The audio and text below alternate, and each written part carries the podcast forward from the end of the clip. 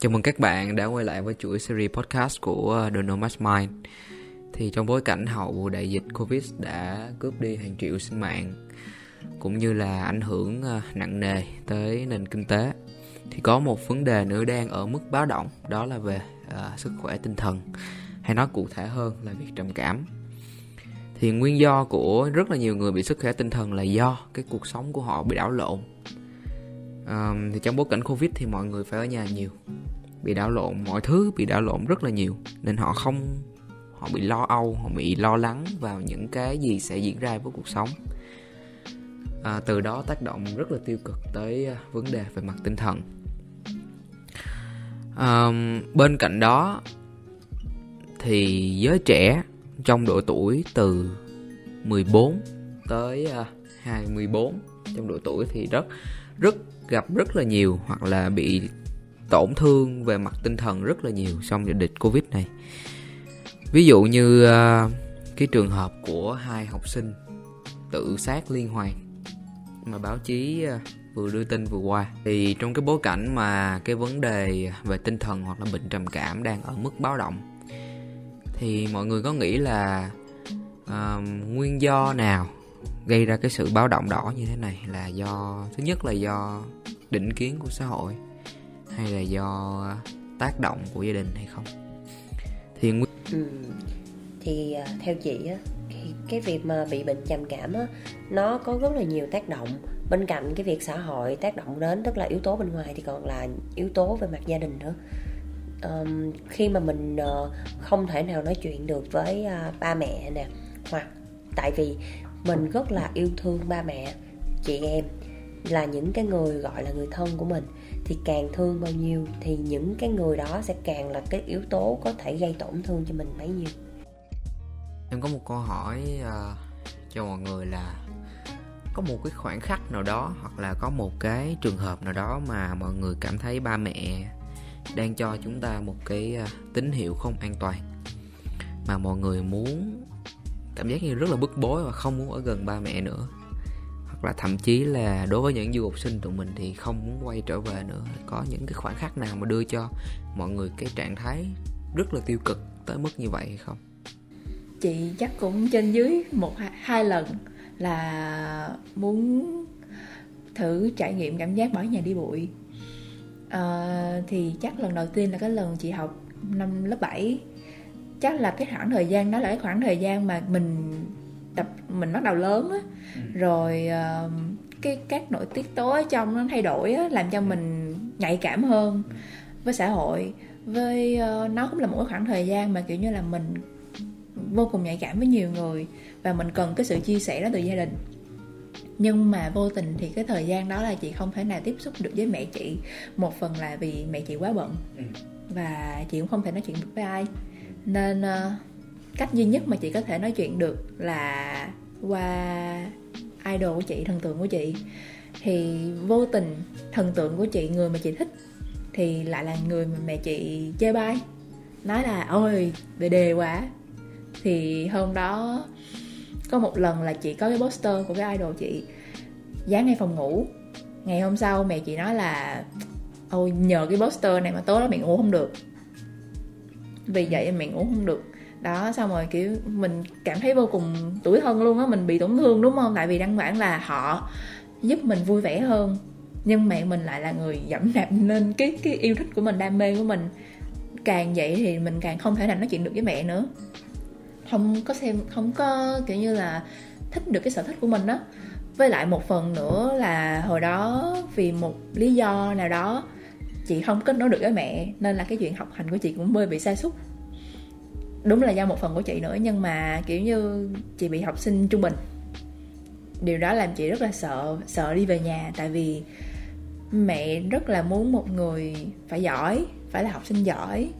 Thì uh, thì mới như vậy. Còn khi mà tại vì chị đã nghe được một câu nói của mẹ vậy là nếu mà học sinh trung bình á thì đừng có về nhà. Cho đi chăn trâu cho đi bán vé số thì cái lúc đó rất là hoảng sợ luôn chị không thể đem về nhà luôn tại vì bạn bè chị đứng đó bước ra khỏi trường chị ở lại trong trường. Và nó hỏi tại sao chị dạ không muốn về. Chị kêu là tại vì nếu mà chị về thì chắc chắn mẹ chị sẽ cho chị đi bán vé số. Rất sợ. Nên là cái khoảng thời gian đó chị không có muốn quay lại nhà luôn.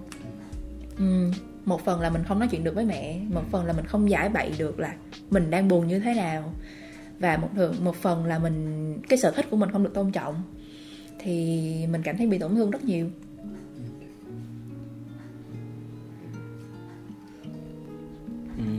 Còn em thì um, cái việc mà không muốn về nhà đó thì nó xảy ra ở lúc mà thi đại học.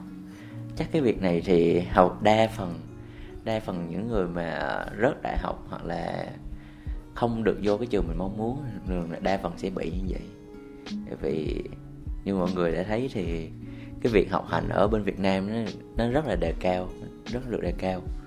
Thì mình bỏ hết 12 năm học mà mình thi, mình không có đậu được vô cái trường mình mong muốn.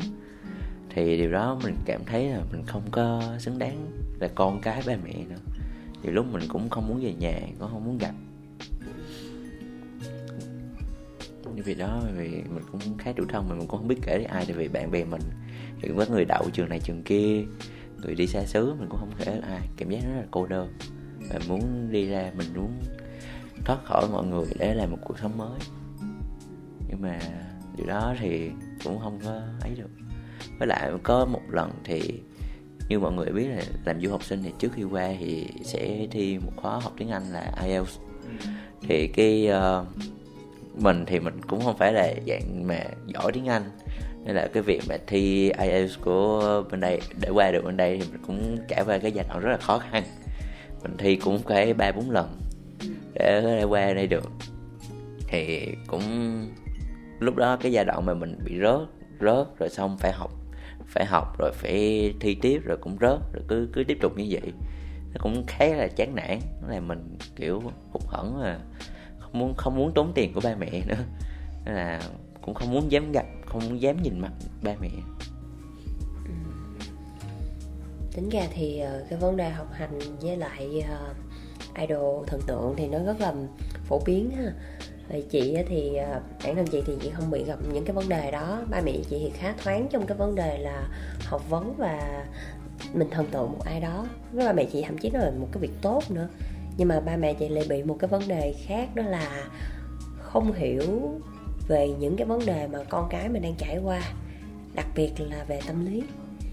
Thì có một cái khoảng thời gian vào cái năm cấp 2 chị um, bị bắt nạt trong trường. Um, mình thì mình bị bắt nạt một cách rất là tệ luôn á tại cái mức độ mà mình không không hiểu tại sao mình lại bị như vậy.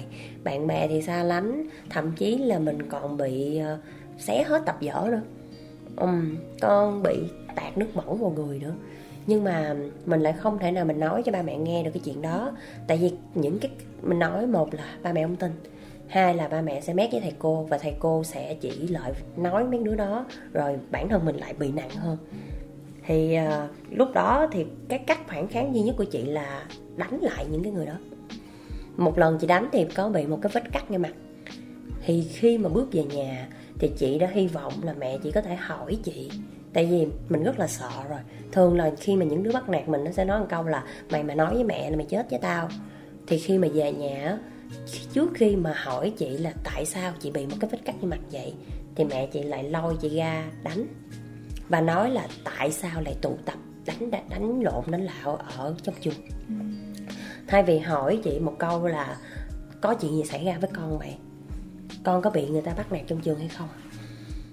Cái khoảng thời gian đó chị bị một cái cảm giác là um, ở trong trường thì bạn bè không có. Xã hội thì lúc đó mình chưa ra ra ngoài đời mình đi làm gì hết nhưng mà thì bạn bè là xã hội nhỏ của mình rồi. Còn ba mẹ thì lại không hiểu mình không nói chuyện gì với bất kỳ ai hết. Thì chị rơi vào một cái khoảng thời gian gọi là có thể gọi là tiền trầm cảm. Thì bắt đầu có những cái dấu hiệu giống như là chị tự gạch tay này rồi uh, thậm chí là có những cái thứ gọi là tiêu cực hơn nữa. Thì khi mà mẹ chị phát hiện ra thì mẹ chị có khóc nhưng mà lại nói một câu mà chị nghĩ là cả đời này luôn chị sẽ không bao giờ chị đề cập tới vấn đề này với mẹ chị nữa là bộ con bị khùng hả? Sao con khùng điên quá vậy? Sao con làm những cái chuyện khùng điên quá vậy? Và thì từ đó luôn chị nghĩ là những cái vấn đề tâm lý là về chuyện bị khùng điên mà chị không thể nào nói ra cho ba mẹ chị nghe được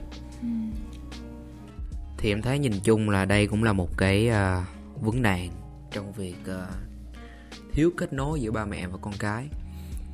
Vấn đề đầu tiên là vấn đề hay dạy con bằng cách đe dọa đe dọa rất nhiều. Ngay từ lúc còn nhỏ hai ba tuổi thì em nhớ rằng là không ngủ thì ông kẹ bắt. Ngay từ lúc mình nhỏ xíu thì mình đã nghe những lời đe dọa. Thì lớn lên như chị nói là học không giỏi thì đi bán vé số. Thì à, cái động lực cố gắng của mình là thay vì động lực mình cố gắng vì bản thân thì mình cố gắng vì mình sợ. Um, thêm một cái nữa là trong cái xã hội mà thường là xã hội à, đông nam á của mình hay có cái kiểu là đua ganh đua với con cái. Các phụ huynh ganh đua với nhau trên một cái cuộc đua thành tích không hồi kết từ nhỏ cho tới lớn. Và nó nặng nề nhất là ở uh, cái thời cha mẹ mà lúc mà 8x là ba mươi mấy tuổi. Tại vì trong cơ hội trong cái giai đoạn hòa nhập họ lớn trong giai đoạn hòa nhập thì họ muốn con họ biết tất cả cứ như là một thánh sống. Thì quay lại với vấn đề mà uh, trường hợp nào đó mà em uh, cảm thấy rất là không muốn ở gần ba mẹ nữa chính là bản thân em là một người à, rất là giỏi về à, nghệ thuật. Không quá xuất sắc nhưng mà nổi trội nhất trong các môn học còn lại. Nhưng mà đáng tiếc thì trong cái thời mà mình đi học thì những cái những cái môn học về nghệ thuật, ví dụ mỹ thuật hoặc là âm nhạc thì lại không được tôn trọng. Họ chỉ thích những môn về xã hội và tự nhiên. Thì có một lần em tập trung vẽ quá, em tập trung hoàn thành tác phẩm mà em quên ôn bài và kết quả là điểm thấp thì à, mẹ có dọa là suốt ngày vẽ vẽ. Đó, vẽ có làm ra tiền được hay không? À, rồi à, là để thời gian đó mà học cho tốt đi không thì ra đường bán vé số. Và em bị liên tục so sánh với con nhà người ta như thế nào? Thì lì à, cái à, cái hệ quả đó là nó làm cho em mất định hướng về bản thân. Vì sau đó là hoàn toàn là em có cảm giác là vẽ là một cái thứ để giải trí thôi. Mình không có đủ tự tin để mình theo đuổi nó mình phát triển nó được. Thế là tới khi em qua đây học em cũng học một trường mỹ thuật luôn ở cấp 3 nhưng mà em chính vì những cái uh, suy nghĩ đó em không đủ tự ti không đủ tự tin để uh, vào một cái trường mà hoặc là theo đuổi những cái ngành học mà về sáng tạo nhiều em lại theo đuổi cái ngành hoàn toàn khác với cái năng lực của mình thì bây giờ em rất là tiếc ừ. thì mọi người nghĩ cái lý do mà ba mẹ không thể thấu hiểu mình hoặc là đồng cảm cho mình là tại sao ừ. thì uh, dựa theo uh, trường hợp của mỗi người thôi nha. Ví dụ như uh, có một cái vấn đề chung là ba mẹ thường hay nhắc tới chuyện là con nhà người ta đúng không? Tức là ở cái khoảng thời gian của ba mẹ um, cái việc này chị hiểu là tại vì khi mà ba mẹ ở những cái lứa tuổi mà cỡ 6x 7x um, thậm chí là 8x nữa cái vấn đề mà được đi học á nó rất là khó. Tại vì người ta còn bận chiến tranh người ta còn bận lo về cái vấn đề là ăn no mặc đủ nên cái việc mà có thể đi học ở một cái bằng cấp cao là một cái việc rất là xa vời với người ta. Nên người, người ta nghĩ là khi mà con cái người ta được học cao lên tức là con cái sẽ đỡ khổ hơn so với mình bản thân mình. Đó là cái cách mà ba mẹ suy nghĩ. Thì đó là dẫn đến cái việc là lúc nào cũng yêu cầu con gái con cái học điểm cao nhưng mà lại không hiểu được là con cái thật sự thích cái gì và con cái thật sự muốn học cái gì ngoài ra thì chị nghĩ là có thể là một phần do cái việc là mạng xã hội nó phát triển. Cái lớp trẻ sau này nó sẽ trở nên thông minh hơn, cả về mặt IQ lẫn EQ thì khi mà cái cái chỉ số cảm xúc càng lúc càng tăng, nó sẽ trở nên nhạy cảm hơn với lại nhiều vấn đề hơn.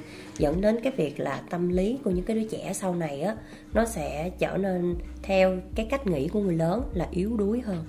Nhưng mà thật ra là tại vì tụi nó nhạy cảm với vấn đề hơn. Còn mình thì thấy cái việc mà khoảng cách giữa hai thế hệ nó phụ thuộc vào việc cách sử dụng thời gian của mỗi người. Ví dụ như thế hệ đi trước thì họ chỉ lo làm việc làm việc về làm việc. Họ không có đủ, không, họ không có thời gian quan tâm đến cái sức khỏe về tinh thần hoặc là cái sức quan tâm kỹ càng về con cái. Còn ở thế hệ bây giờ thì mọi thứ nó đã được tự động hóa rồi thì mình có nhiều thời gian hơn. Và từ đó dẫn đến sự khác biệt giữa hai thế hệ. Rồi hình thành hai cái lối suy nghĩ khác nhau. Ừ. cũng về cái khoảng cách đó thì theo chị nghĩ là do người xưa cái thời bố mẹ của mình á trong cái thời chiến tranh á người ta chỉ nghĩ đến giữ sinh mạng thôi ừ. giữ mạng sống là tất cả. Rồi sau đó là ăn no mặc đủ như bạn như là hảo nói gì đó thì cái vấn đề tinh thần người ta chẳng quan tâm. Miễn sao là mình còn sống, mình còn thở là ok rồi. Cho nên tới cái lúc mà mình trở thành con cái của họ thì điều duy nhất mà họ mong mỏi là đáp ứng đủ nhu cầu về vật chất. Có nghĩa là con mình phải ăn no mặc đủ, rồi phải khỏe mạnh, rồi phải học giỏi thì sau này mới có tiền. Chứ không có quan tâm tới cái vấn đề về tinh thần, có nghĩa là con mình nó sẽ suy nghĩ như thế nào. Khi xã hội phát triển rồi thì những cái mạng xã hội đó nó vô tình gây ảnh hưởng tới con cái của mình về áp lực mà bố mẹ mình thì lại không giỏi về sử dụng cái mạng xã hội đó thì họ sẽ có ít kiến thức hơn với tụi mình ở cái chuyện đó nên là khi mà mình đọc báo những bài báo mà liên quan tới những bạn trẻ mà học giỏi triệu phú giám đốc này kia thì sẽ vô tình làm ảnh hưởng tới tâm lý của tụi mình trăm triệu tuổi 23 trăm ừ. triệu tuổi 25 ừ. nhẹ mấy cái bài ừ. một phần những cái bài viết như vậy nó làm giết chết đam mê của một con người ấy. Tại vì uh, lúc mà khi mà những cái bài báo như vậy nó nhan nhản nhan nhản á bản thân uh, những cái đứa trẻ nó đọc vào nó sẽ thấy là những cái ngành nghề đó mới thật sự kiếm ra tiền. Ba mẹ đọc vào thì ba mẹ lại nghĩ là phải làm những cái ngành nghề đó mới ra tiền. Có một thời gian là cái ngành ở Việt Nam mình là cái ngành IT là một cái ngành gọi là được thờ được thờ luôn tại vì nó là ngành mới thị trường rất là mới. Và những cái tập đoàn lớn như là FPT này kia cũng là những tập đoàn mà thành công ở Việt Nam và họ thực sự thành công trong lĩnh vực công nghệ. Cái thị trường nó vừa mới và nó đạt được những thành tựu vậy thì người ta tin. Và thế là cứ định hướng cho con đi học cái đó hoài luôn. Ừ. đúng rồi. Giọt. Ngoài ra thì uh, chị nghĩ có một cái nữa tức là phụ huynh Việt Nam bình thường là học theo ông bà. Tức là có một cái câu là thương cho roi cho vọt thật ra cái này theo giải thích khoa học á, thì cũng là một đúng chứ không có sai. Là khi mà dạy một đứa trẻ được chia làm hai hình thức một là thưởng hai là phạt. Nhưng mà ở Việt Nam mình lại quá lạm dụng cái hình thức phạt. Tại vì nghĩ là khi một cái đứa trẻ um, làm sai mình không đánh đòn nó nó sẽ không hiểu được vấn đề nó sẽ không biết sợ và khi mà phạt và nó cãi lại, nó không hiểu vấn đề, thì lại có một câu nữa. Cá không ăn búa, cá ương. Dạ, con cãi cha mẹ thì trăm đường con hư. Thật ra là có một cái mà chị cảm thấy là tại vì nhờ một cái phần là mình đi du học á, mình mới có một cái suy nghĩ như vậy á, là ở bên nước ngoài á, cái đại từ nhân xưng của người ta là you and I không hề có khoảng cách thế hệ trong đó. Nhưng mà khi mà mình nói chuyện với ba mẹ hoặc là cô dì chú bác gì đó lại bắt buộc phải là dạ thưa rồi uh, um, có đại từ xưng hô. Thì khi mà có cái đại từ xưng hô như vậy á thì ba mẹ lại có cảm giác lại là mình là người lớn. Và khi mình là người lớn mình đã trải qua những cái chuyện như vậy rồi mình hiểu hơn một cái đứa trẻ nó vừa mới sinh ra nó không hiểu gì hết. Mà ba mẹ lại không biết được là nó hoàn toàn có thể tìm hiểu ở trên mạng ngoài ra là kiểu vì một phần là tại chỉ có đề cập là EQ nó tăng thì có những cái trường hợp là không cần phải trải nghiệm vẫn có thể biết được những cái đó như thế nào. Đó là dựa theo cái việc là mình có thể nhìn người ta đã trải qua và mình cảm nhận được. Nhưng mà với ba mẹ thì không có định nghĩa đó. Với ba mẹ là ba mẹ là người lớn thì ba mẹ nói con phải nghe. Ba mẹ là người lớn thì cái gì ba mẹ nói cũng là đúng. Nhưng mà theo chị cái đúng đó chỉ đúng ở trong thế giới của ba mẹ thôi chứ không thể nào áp hết cho tất cả mọi người. Thì uh, tóm lại là những cái lý do mà tạo ra khoảng cách thế hệ. Thứ nhất là theo em thấy là về kinh tế. Thì nếu mọi người biết thì ờ, đất nước mình mới ngưng chiến tranh cách đây cũng không lâu lắm. Từ nghèo từ đất nước đang nghèo này, vọt cái đùng một cái lên đất nước phát triển nhanh thì những vấn đề về à, đạo đức, những vấn đề về giáo dục nó nó loạn hết. Không biết như thế nào là đúng, không biết như thế nào là sai. Bởi vậy nên là em cảm thấy là cái khoảng cách thế hệ nó xa mà nó cũng gần. Nó xa là, nó xa là do cái sự à, bối cảnh chiến tranh mà qua cái thời đại mới quá nhanh. Nó gần là cái sự ý thức nhận ra vấn đề của mọi người trong thời đại hiện nay cũng rất nhanh. Đó cái thứ hai nữa là do cái uh, định kiến từ xã hội những cái uh, so sánh những cuộc đua thành tích không hồi kết. Uh, nó dẫn tới cái việc mà cái người mà những đứa con mà đi trong cuộc đua đó khi mà kết thúc cuộc đua rồi hoặc là có một cái thời gian mà gọi là adjust lại bản thân hoặc là định vị lại bản thân của mình là ai thì sẽ nhận ra là à, nào giờ mình chạy đua thôi. Mình chưa có thực sự mình dừng lại để mình biết là mình thực sự mình là ai hết. Thì nó tạo ra một cái à, bệnh trầm cảm và một cái tâm lý chống đối. Thế là nó tạo ra khoảng cách. Và cái cuối cùng nữa là yêu thương sai cách. Thực ra cái này mà nếu mà mà, mà mình từ một cái người mà uh, trưởng thành chưa tới trong độ tuổi hai mấy vẫn là trưởng thành chưa tới mà nhận định về cái yêu thương thế nào là yêu thương đúng hay là yêu thương sai. Nó cũng uh, hơi phiến diện. Nhưng mà cái yêu thương sai cách là sao? Là uh, những thứ mà ba mẹ nghĩ là thương mình thực chất là đang làm tổn thương mình. Ví dụ như là à, con phải làm con phải học theo bác sĩ con mới hạnh phúc. Con mà không học được bác sĩ thì con hư. Ba mẹ muốn con học theo bác sĩ chỉ vì ba mẹ thương con mà. Thì hay gán những cái nhãn lên là tại vì ta thương nên ta làm gì cũng đúng. Thì mọi người có cảm thấy như vậy không? Ừ có chứ có rất là nhiều luôn ấy. Thì uh, suốt ngày thì chị nghĩ là có rất một um, có thể gọi là hiểu sai một chút về cái sự hiếu thảo á.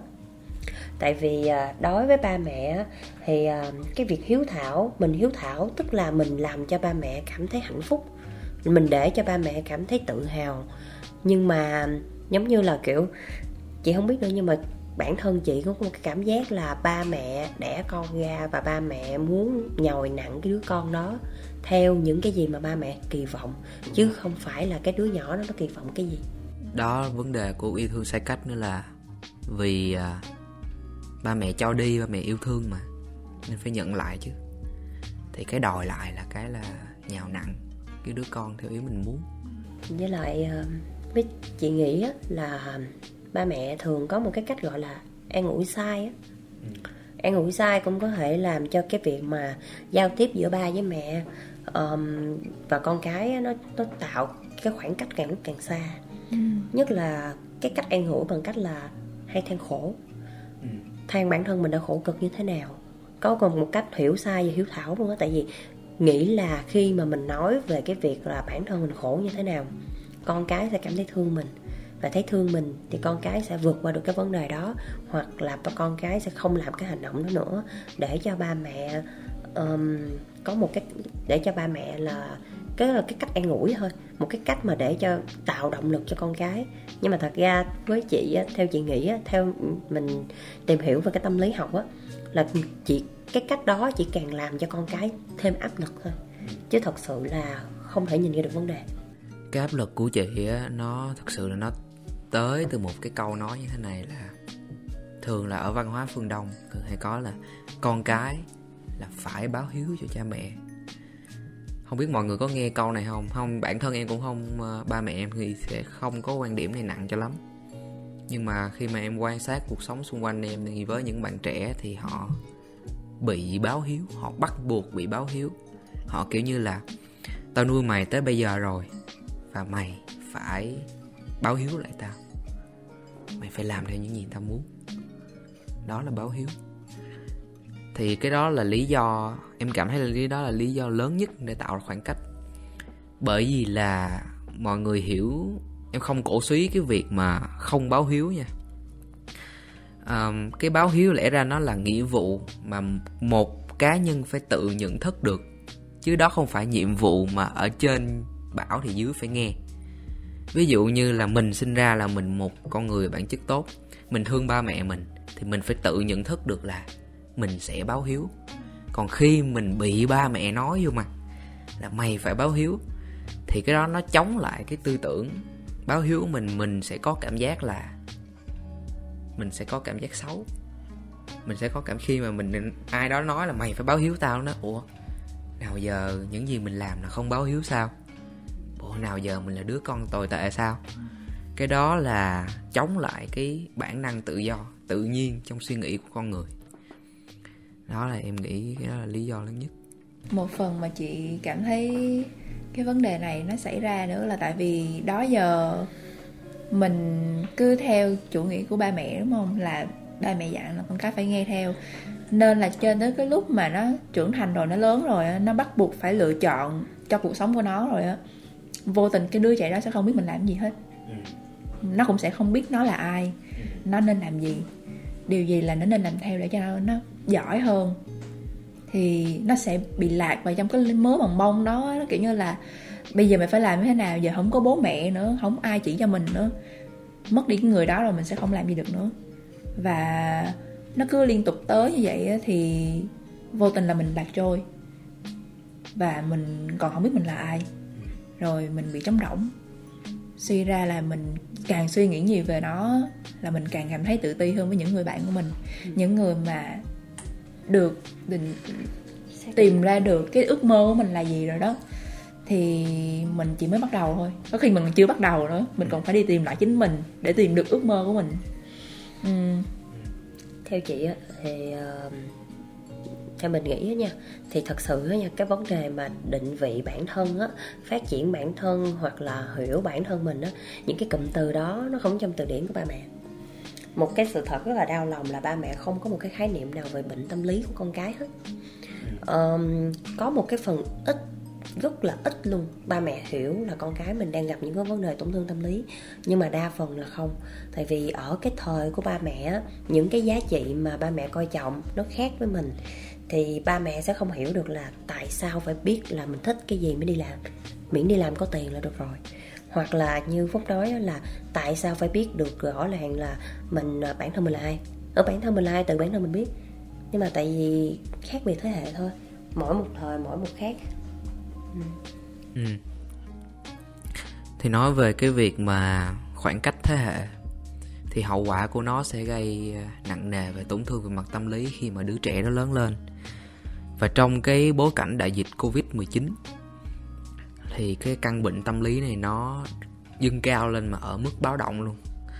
Thì mọi người à, nghĩ là tại sao cái dịch covid 19 này nó nó có cái lý do gì, những cái tác động như thế nào mà một con người có thể rơi xuống một cái à, hố đen trầm cảm lớn tới vậy? Họ rõ, nó rõ ràng là nó không cho người ta đi làm, ai cũng ở nhà. Thì mình ở nhà mình thoải mái mà thì tại sao mình vẫn gặp những vấn đề về tâm lý? Thậm chí là rất là nặng.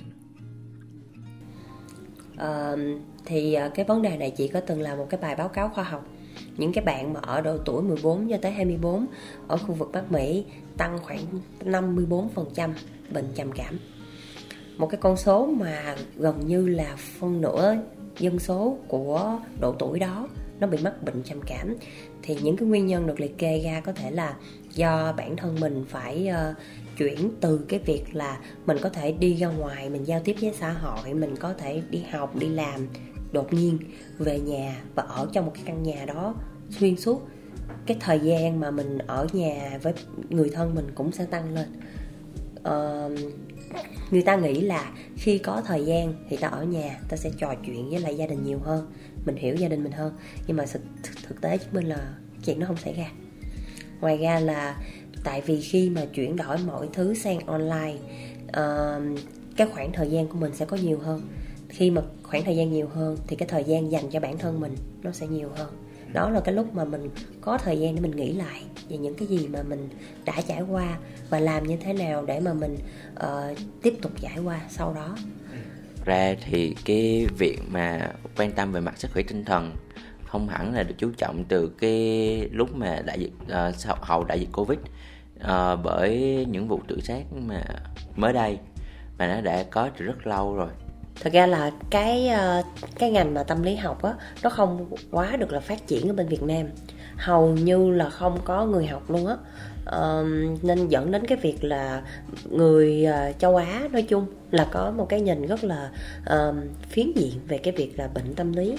Thì uh, như mình đề cập trước đó rồi đó là mọi người quy chụp một cái vấn đề là trầm cảm tự kỷ gói loạn lo âu um, hội chứng cạn kiệt. Tất cả mọi thứ hiệu chứ hội chứng về bệnh tâm lý đều chung quy một cái là bị khùng bị thần kinh.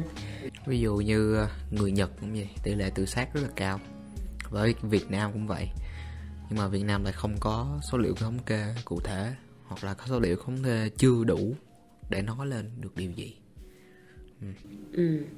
thì đó thật ra là chỉ muốn giải thích một chút xíu thôi là về cái vấn đề mà trầm cảm và những cái triệu chứng mà về um, uh, bệnh lý á, thì trầm cảm thì là quá rõ ràng rồi đúng không? Nó sẽ thể hiện qua cái mặt là thể chất của mình luôn là mình sẽ bị sụt cân đột ngột hoặc là mình tăng tăng cân đột ngột. Ngoài ra thì có những cái triệu chứng khác như mất ngủ um, nhưng mà có những cái triệu chứng khác gọi là tiền trầm cảm. Burnout là một trong số đó. Thì con thì khi mà người con người á mà mình bị cái hội chứng đó á, mình sẽ có cái cảm giác là mình bị mất động lực. Dạ, và những cái chỉ hiệu trời giống như là mình sẽ không thể nào tập trung suy nghĩ cũng là một phần. Những cái tình trạng đó đó chỉ có bản thân mình biết thôi và những người xung quanh thì người ta sẽ không biết được. Mà khi mà mình cố gắng mình nói ra thì cũng không ai để ý thì những đa phần những cái trường hợp đó nó sẽ dẫn tới cái hình dạng là người ta có cái chịu có cái um, cách gọi là khá là cực đoan gọi là um, tự tổn thương bản thân đó là một cái cách mà để cho cái người bị tổn thương tâm lý người ta nói ra là người ta đang bị bệnh. Thật ra là một cái cách nhưng mà uh, người phụ huynh á, lại hiểu là con mình học theo trên mạng con mình uh, bị khùng bị điên gì đó bị ma nhập gì đó uh, nên mới hành động như vậy. Nhưng đó lại là cái cách mà để cho tâm lý mình nó phản ánh là mình đang bị thương để tại vì những cái triệu chứng tâm lý, người mình không nhìn bằng mắt thường được, thì những cái vết cắt trên da thịt sẽ là cái cách để mà mình nói ra như vậy ừ. mà biết, nói chung là có một cái việc mình làm đau đau lòng mình hơn á, là khi mà mình đã cố ra tín hiệu đó rồi, nhưng mà người ta lại không biết, cố tình không biết, hoặc là vô tình không biết, mà là phớt lờ nó đi thì đó cũng giống như là hảo nói con này nó bị khùng rồi làm gì trời lạnh gì mà áo khoác làm gì? Đó rồi xong rồi bỏ qua luôn cái vấn đề đó luôn là kể từ đó về sau mình chẳng muốn nói gì về đó nữa. Công nhận là cái vấn đề à, so với triết học những cái à, triết học thì đã được nói về hoặc là được phát minh ra trong thế kỷ 15 còn uh, uh, về vấn đề về tâm lý thì mới được hình thành đây thôi vào năm uh, bao nhiêu vào năm thế kỷ 18 thế kỷ 19 ừ. thì nó rất là mới đúng không? Ừ. và thậm chí là có những cái hội chứng ví dụ như là burnout thì là những cái hội chứng đó nó chỉ mới được cái định nghĩa mà cụ thể và rõ ràng nhất theo nghiên cứu khoa học vào năm 2011 là chỉ mới có 10 năm mà Vậy nên là hồi nãy ông nói rằng là đúng là cái vấn đề này nó tồn tại lâu rồi.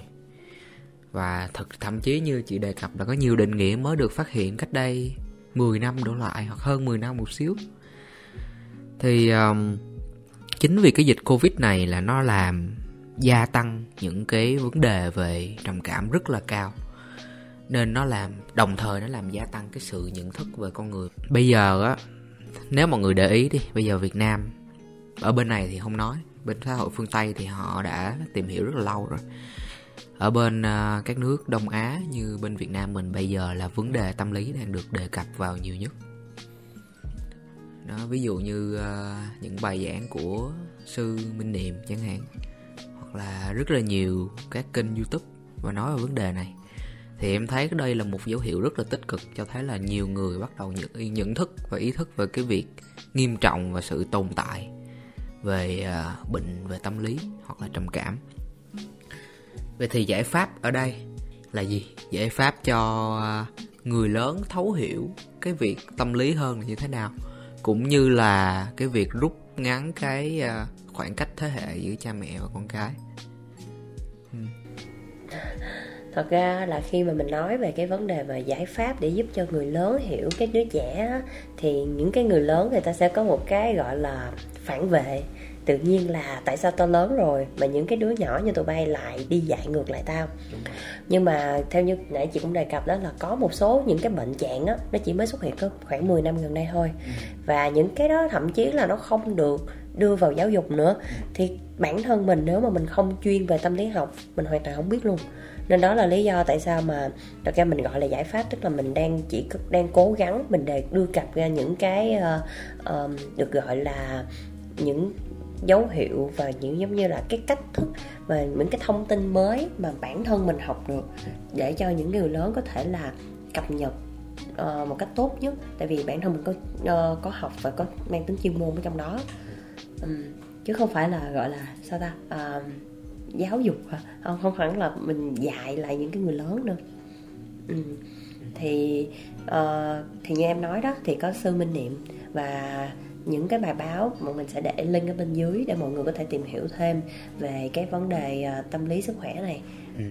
nói chung là các bậc cha mẹ uh, hoặc là người lớn nên uh, dành thời gian nói chuyện với con cái mình uh, nhiều hơn và phải tự bổ sung cho mình những kiến thức về bệnh tâm lý.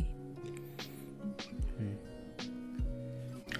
Thì uh, thật ra cái theo mình thấy á thì cái việc mà ba mẹ khuyên con cái là bằng cái hình hình rất là thời ba mẹ khổ hơn là con phải không được khổ như vậy hay là cái kiểu gì dẫn tới việc trầm cảm con cái trầm cảm thì cái việc đó bắt nguồn từ một cái được gọi là uh, tính uh, cưỡng bức độc uh, tích cực độc hại. Cái tích cực độc hại thì cái này là một trong những kỹ thuật của cái tích cực độc hại đó. Thì cái việc cái cái ờ, mục đích của cái cái tích cực này á cái kỹ thuật này á dùng để hướng tới cái việc mà hạnh mưu cầu hạnh phúc hạnh phúc hơn. Nhưng mà nhưng mà cái cách mà ba mẹ sử dụng cái kỹ thuật này nó lại rất là sai nó dẫn tới cái việc là con cái không không đủ tin tưởng cha mẹ hay là không không hiểu cha mẹ dẫn đến việc trầm cảm của con cái và không thể chia sẻ cho mà cha mẹ. Thì cái việc này mình nghĩ là để giảm bớt cái vấn đề trầm cảm thì ba mẹ nên hạn chế khuyên khuyên con cái bằng cái hình thức này. Và, và một số cái kỹ thuật ờ, tích cực độc hại khác. Và phải bắt đầu phải mở lòng ra và chia sẻ với con cái bởi vì không có ai có một cái, ai cũng có một cái giới hạn khác nhau. Thì thời của cha mẹ có một cái giới hạn về tinh thần khác nhau, khác về cái thời của con cái có về, có cái giới hạn tinh thần khác nhau. Thì mình phải hiểu cho con cái về, để con cái có phải mở lòng chia sẻ cho cha mẹ. Ừ. thì ờ, đúng rồi, chị, theo chị nghĩ là thay vì ờ, bảo là thường đó là xu hướng chung thôi nha. Khi mà mình khi mình than phiền một cái gì đó thì người khác sẽ có cái xu hướng là người ta sẽ kể khổ về bản thân để mà mình cảm thấy có động lực hơn rồi đưa ra lời khuyên. Nhưng mà đôi khi mình lại phải là một cái người lắng nghe ừ. để mà có thể uh, lắng nghe con cái để mà nghe thử con cái mình cảm giác về một cái sự vật hiện tượng hoặc là một cái tình huống đó như thế nào cái cách đó nó giúp cho mình hiểu con cái mình hơn để mà mình tìm được một cái cách nào đó yêu thương con phù hợp hơn. Ừ. tại vì mỗi một đứa trẻ khác nhau mình gọi nó là yếu đuối nhưng mà thật ra đối với chị những cái người mà bị bệnh tâm lý người ta lại rất là mạnh mẽ. Tại vì mình sẽ không thể nào mình hình dung được một cái ngày của cái người đó trải qua như thế nào. Cái vấn đề tâm lý á, nó là cái vấn đề bên trong. Thì những cái người đó có khi người ta đang chiến đấu với một con quỷ ở bên trong á mà bản thân mình không thể thấy được. Và mình cho đó là những cái việc người đó cố gắng người ta thể hiện ra lại là khùng là điên. Thật sự không phải. Ừ. và theo mình nghĩ là Việt Nam mình cũng đang cố gắng tìm cách để có sự kết nối giữa phụ huynh với con cái. Điển hình là có một cái show trên ờ, đài truyền hình á, nó có tên là cha mẹ thay đổi. Thì ở cái show đó cha mẹ sẽ được uh, cái gia đình đó sẽ được gắn camera gần nhà sắp quanh quanh nhà luôn để xem thử cái hoạt động sinh hoạt của gia đình đó với con cái của họ là như thế nào. Sau đó thì họ sẽ có chuyên gia phân tích tâm lý của những đứa trẻ đó với phụ huynh của họ rồi sau đó sẽ đưa ra lời khuyên tại sao đứa trẻ đó lại hành động như vậy. Trong cái cái cái trường hợp đó và cha mẹ nên hành động như thế nào nên thay đổi như thế nào để cho cha mẹ mình và con cái nó có sự liên kết hợp lý hơn ừ. xem show đó xong á thì mình cảm thấy là mình cũng như là một phần của những đứa trẻ đó vậy đó kiểu như là mình đã từng không được lắng nghe đã từng được yêu thương không đúng cách thì mình có thể học hỏi và sau này nếu như mà mình có cơ hội trở thành phụ huynh á thì mình cũng sẽ thành những người phụ huynh tốt hơn ừ. vậy tóm lại là cái vấn đề về bệnh tâm lý đang hiện hữu và đang rất gia tăng hiện nay thì à, các bậc à, phụ huynh và các à, những người lớn nói chung hãy kiếm cách phổ cập cho mình những kiến thức về bệnh tâm lý để giúp cho con em.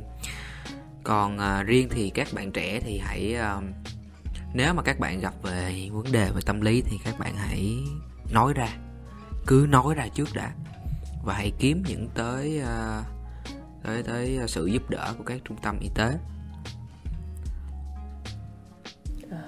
Hoặc là các bạn có thể thử uh, tìm tới những cái uh, khóa học để gọi là định hướng về bản thân và những cái khóa học thiền định uh, thật ra nghe thiền định thì mọi người sẽ có xu hướng là để ý tới là Phật giáo. Nhưng mà thật và thật ra đó thiền định chỉ là một cái cách mà để cho mình có một cái khoảng thời gian mà mình lắng động lại mà mình suy nghĩ thật kỹ về bản thân mình và cũng như là hiểu bản thân mình. Uh, tránh chứ cái trường hợp mà để cho bản thân mình bị tiêu cực rồi càng lúc nó càng dẫn tới uh, những cái bệnh nặng nề hơn. Và cuối cùng là hãy uh, sống vì bản thân mình trước đừng ờ, đừng quá say mê chạy đua theo cái con đường mà thành tích cũng như là tự so sánh bản thân với người khác. Chúc các bạn thành công. Ừ. ờ, hẹn gặp lại các bạn ở các số podcast tiếp theo.